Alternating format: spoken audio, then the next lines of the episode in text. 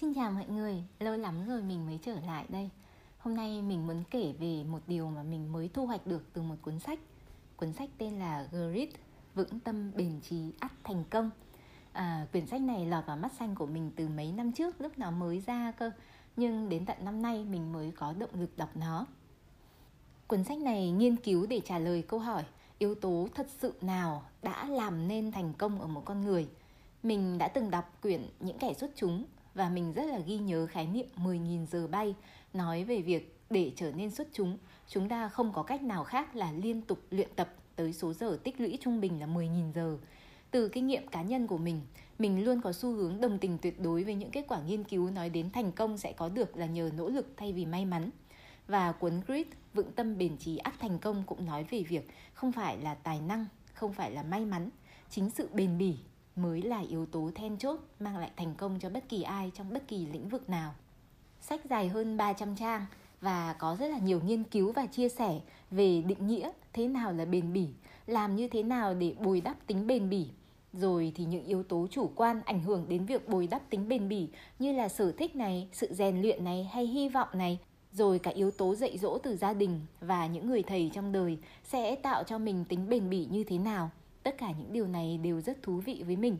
Nhưng mà điều mình ấn tượng nhất trong cuốn sách này là yếu tố chủ quan quan trọng tác động đến sự bền bỉ. Ở đây lại là tính mục đích. À, mục đích ở đây đang được diễn giải như thế nào? Uhm, khi mà bạn làm một việc có rất là nhiều mục đích thường thấy như là thỏa mãn bản thân cảm thấy mình có giá trị được xã hội công nhận vân vân. Tất cả các mục đích đấy đều phù hợp cả. Nhưng sẽ có một mục đích mà nếu có nó thì sự bền bỉ của bạn sẽ được nâng lên một mức độ đáng kể mới. Từ đấy thì thành công sẽ đến với bạn thuận lợi hơn. Đấy là khi mà mình có một cái mục đích tên là mang lại lợi ích cho người khác hay đại loại như là góp phần nâng cao sự hạnh phúc của người khác. Uhm, lúc mà đọc đến cái đoạn này mình đã rất là chú ý. Ồ ai mà nghĩ được sự thành công nghe có vẻ rất hào nhoáng lại được xây đắp từ một thứ nghe củ mỉ cù mì như là bền bỉ và sự thành công dường như nghe rất cá nhân, lại có thể xuất phát từ mục đích mong muốn mang lại hạnh phúc hay lợi ích cho người khác.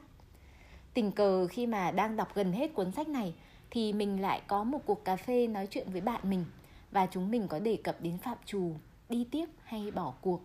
Mình chợt nhận ra là gần như mình không có quán tính bỏ cuộc giữa chừng. Hành trình đi có thể gian khổ, có thể buồn tẻ mà cũng có thể thường trực cảm giác loser, cảm giác thất bại nhưng mình vẫn cứ kiên nhẫn và lầm lũi đi tiếp. Ban đầu mình luôn cho rằng đây là thói quen mình được dạy từ bé và đã ăn sâu vào đầu mình. Bố mình thì luôn có một câu nhắc đi nhắc lại với mình hồi nhỏ. Đấy là, người ta làm được thì mình cũng làm được con ạ.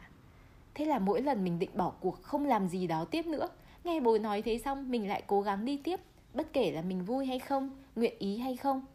Tiếp nhận của trẻ nhỏ của mình hồi đấy thì đơn giản lắm. Đã bắt đầu việc gì thì kết thúc cho nó đáng đấy mình chỉ nghĩ phiên dịch cái câu người ta làm được mình cũng làm được của bố như thế. Nhưng dần dần ý, theo thời niên thiếu rồi đến thời thanh niên mình đều giữ quán tính đấy. Không bỏ cuộc đã đi là sẽ đi bằng hết đã làm là sẽ cố gắng làm đến cùng. Và đột nhiên mình nhận ra ở ờ, một câu nói thôi một sự dạy dỗ được lặp đi lặp lại hồi nhỏ thôi. Hóa ra cũng có tác dụng làm cho mình có một thứ mà sau này được gọi là tính bền bỉ. Mình có một người bạn rất là thích giới thiệu công việc cho mình. Bạn mình đã nhận xét mình hồi mình chỉ vừa mới bước chân ra đi làm thôi, là trong người mình có tinh thần tên là make it happen, làm mọi thứ đến cùng. Thế nên nó rất là hào hứng giới thiệu việc cho mình, bất kể việc đấy có đúng chuyên môn, sở trường hay không. Bởi vì nó có niềm tin là chỉ cần mình chịu bắt đầu nhất định mình sẽ làm tử tế và không làm nó bẽ bàng vì giới thiệu mình đến làm việc này hay việc kia. Nó tin như thế và mình cũng đã luôn tin như thế là cái việc mà mình không bỏ cuộc ấy, nó chỉ đơn giản nó là một quán tính hồi bé và nó ăn sâu ở trong người xong rồi tự nhiên nó tỏa ra thành một cái tinh thần của bản thân thôi. Nhưng sau khi đọc quyển sách nói về sự bền bỉ này và sau cuộc cà phê trò chuyện với bạn mình về đi tiếp hay là bỏ cuộc mình mới nhận ra là ừ đúng rồi. Thứ khiến mình thật sự không bỏ cuộc mà cứ bền bỉ đi tiếp, thật ra lại là một mong muốn đằng sau đấy cơ. Hóa ra là mình có mong muốn mang lại điều gì đó cho ai hay là giúp đỡ thêm ai đấy, hoặc đơn giản chỉ là làm cuộc sống tốt đẹp hơn thôi. Tất cả những việc mà mình bền bỉ theo đuổi, nếu không ngồi soi chiếu lại, mình sẽ không nhận ra thật sự mình đang làm điều này vì cái gì. Hóa ra là trong trái tim mình những thứ mà mình vẫn kiên trì bền bỉ hàng ngày hàng tuần hàng tháng hàng năm trời lại có khởi nguồn từ một mong ước cho đi nào đấy. Uhm, và vì thế nên hôm nay mình rất là muốn chia sẻ điều này với bạn. Bởi vì ba thứ. Thứ nhất mình muốn kể với bạn là bạn ơi đừng quá coi trọng tài năng hay là may mắn. Xuất phát điểm của mình người ta có thể bảo là hình như là bạn không có khả năng làm việc này đâu. Hoặc là mình đi làm mà mình thấy sao may mắn cứ đổ dồn vào chỗ khác còn mình thì không thấy ấy, nó cứ tránh mình ấy. Nhưng mà thật ra thì tài năng có thể là rào cản và may mắn có thể là ảo tưởng. Mình hãy tập trung, bồi đắp cho bản thân sự bền bỉ. Hôm nay làm sai, hôm qua thì thất bại, hôm kia thì thấy bản thân vô dụng, không sao cả vì đấy là con đường của tất cả mọi người. Chỉ là người ta có nói ra hay không thôi. Chỉ là mình có nhìn thấy điều đấy hay không thôi. Và thường là người ta không nói ra, mình cũng không nhìn thấy. Thế nên, mình hãy cứ bền bỉ đi tiếp đi. Mỗi lúc một chút. Đến khi đi qua ngưỡng, thì bạn sẽ lại thấy là à hóa ra mình đã đi qua rồi, mình đã thành công rồi này. Chỉ đơn giản là vì mỗi ngày đi thêm một chút. Thứ hai, thứ mình muốn nói ở đây Ừ, mình hay gọi nó tên là kỷ luật cuộc đời. Cá nhân mình là một người rất là ghét kỷ luật và các kiểu ràng buộc. Đi làm ấy, mình là kiểu phải chọn công ty mà không bắt mặc đồng phục thì mình mới làm ạ. Nhưng mình cũng nhận ra một thứ từ rất sớm. Đấy là càng yêu thích tự do và ghét kỷ luật bao nhiêu mình càng biết là để có nhiều tự do trong đời mình cần phải có kỷ luật trong một vài điều then chốt.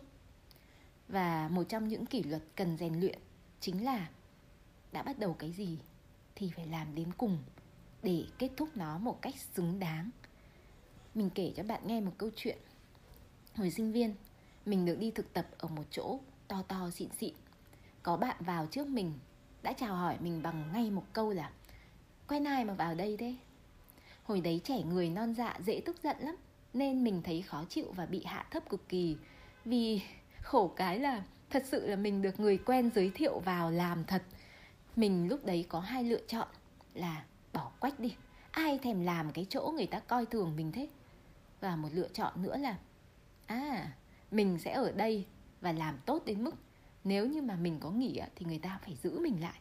Lúc đấy à còn xem có ai hỏi mình là có quen ai hay như thế nào không mà được vào đây làm bởi vì nếu như mà mình có năng lực ấy, thì nó sẽ làm lu mờ tất cả các thể loại là à, được giới thiệu nhá. Nhờ người này người kia vào nhá.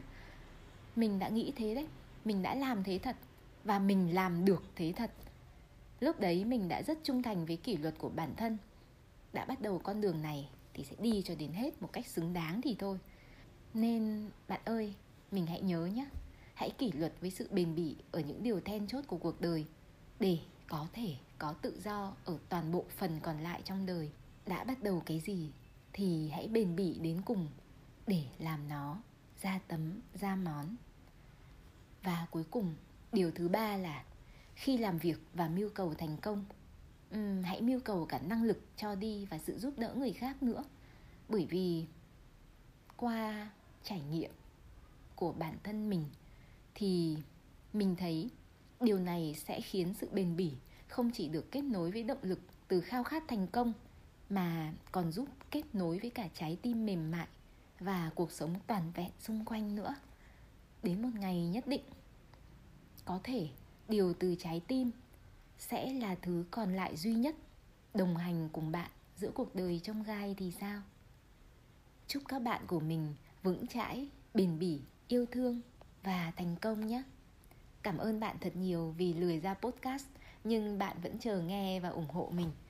Xin chào tạm biệt nha.